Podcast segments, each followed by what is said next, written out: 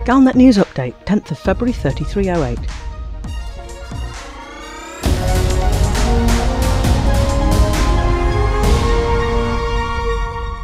Two systems on the edge of the bubble have been attacked by Thargoids. The Nauni and Dan systems are around 200 light years from Sol and are as unexpected as the attack on Cornsar last year. Bofoi Vision in Nauni and Gunport in Dan both need urgent assistance to evacuate injured and trapped crew members.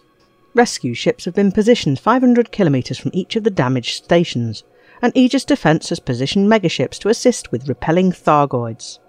Both Nauni and Dan have active AX combat zones, although the distances in Dan make getting about harder than usual.